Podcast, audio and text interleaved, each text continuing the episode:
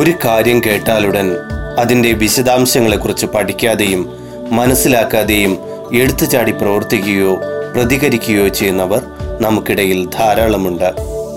കാളപ്പെറ്റെന്ന് കേട്ടാലുടൻ കയറെടുക്കുന്ന സ്വഭാവക്കാരാണിവർ. Social മീഡിയകളിൽ ഇത്തരക്കാരുടെ എണ്ണം കൂടുതലാണ്.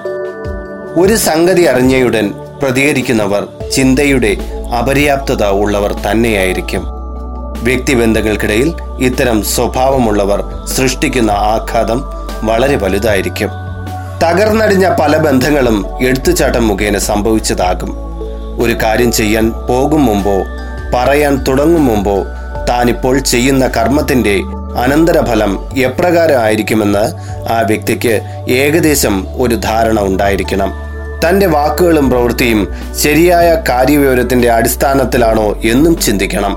ഒരാവേശത്തിൽ പറയുന്നതോ പ്രവർത്തിക്കുന്നതോ ആയ കർമ്മങ്ങൾ പലപ്പോഴും വിഡ്ഢിത്തരങ്ങളായി മാറാറുണ്ട്. ജീവിതത്തെ തന്നെ കടപുഴക്കി എറിഞ്ഞേക്കാവുന്ന പല സംഭവങ്ങളും അരങ്ങേറുന്നത് എടുത്തുചാട്ടം എന്ന ദുസ്വഭാവത്തിന്റെ അനന്തരഫലമായിട്ടാണ്. ഒരു വിഷയത്തിന്മേൽ നമ്മുടെ പ്രതികരണമോ പ്രവൃത്തിയോ വികാരത്തിന് അടിമപ്പെട്ട് കൊണ്ടാകരുത് വിവേകത്തിന് വിധേയമായിട്ടാകണം.